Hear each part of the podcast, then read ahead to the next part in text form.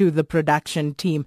And we joined on the line now by Deputy Minister in the Department of Home Affairs, uh, Fatima Chohan. Uh, good morning and thanks for speaking to us this morning. Good morning, Sakina, and thank you for having me.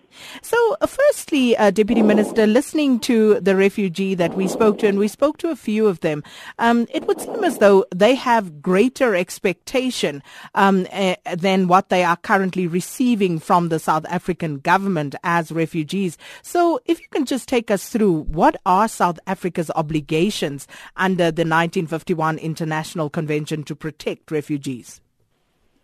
Oh, well, thank you very much, uh, Sakina. I listened very carefully to that uh, particular interview. Um, and it's quite clear that the individual concerned is not a refugee. Um, he says, for example, that uh, he is given a three-month to a six-month visa. And this is uh, usually accorded to asylum seekers. In other words, people who apply to become refugees and to have refugee status in South Africa, um, but who are eventually rejected.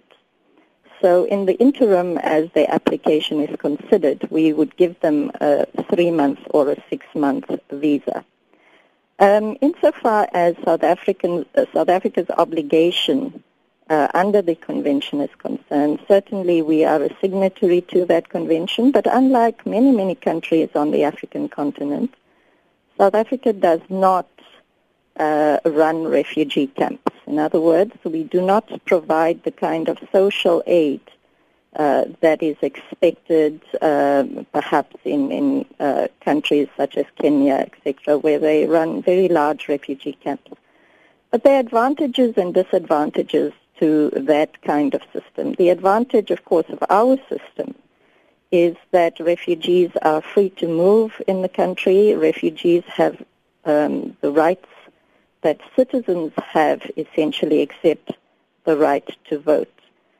Um, but what that also means is that the government does not provide free housing necessarily, although you can apply if you're a refugee who is destitute um, for housing, just like every other South African citizen can. You can apply for social grants as any South African can.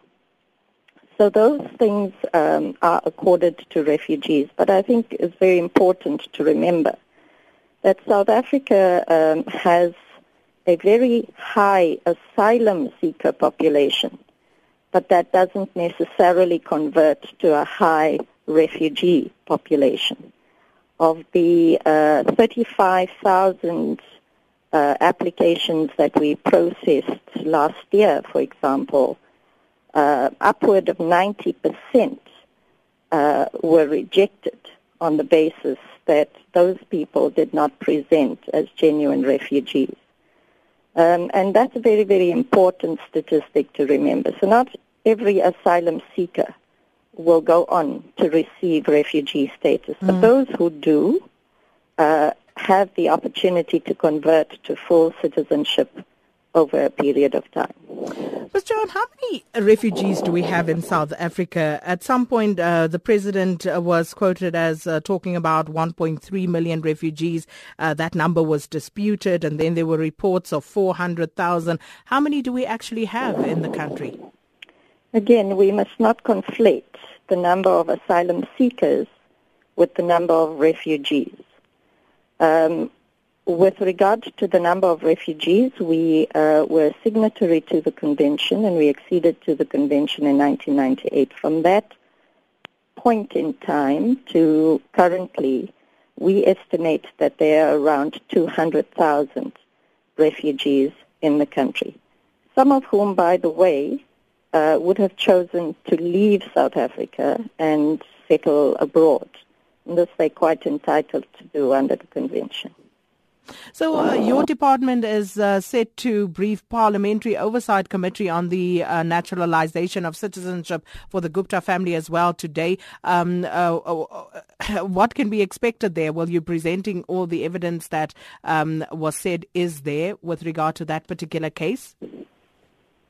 Well, yes, except that those were not refugees. They did not come into the country as refugees. Indeed, Minister. So, so, so uh, what can we expect to uh, happen in Parliament today uh, with regard to that and other issues pertaining to Home Affairs as well? Well, today is a very busy day in Parliament uh, for Home Affairs. Uh, the NCOP will be processing some of the amendments to the Refugee Amendments Bill. Um, the Minister of Home Affairs will be uh, addressing the National Council of Provinces on her budget vote. And in the National Assembly, the Portfolio Committee is set to receive a briefing on uh, both the issue of uh, work on Saturdays uh, of our officials.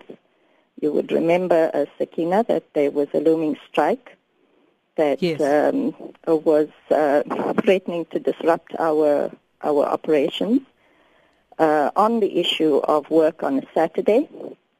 Um, and the Director General will be addressing that as well as the uh, issue of uh, naturalized status or otherwise of uh, members of the Gupta family.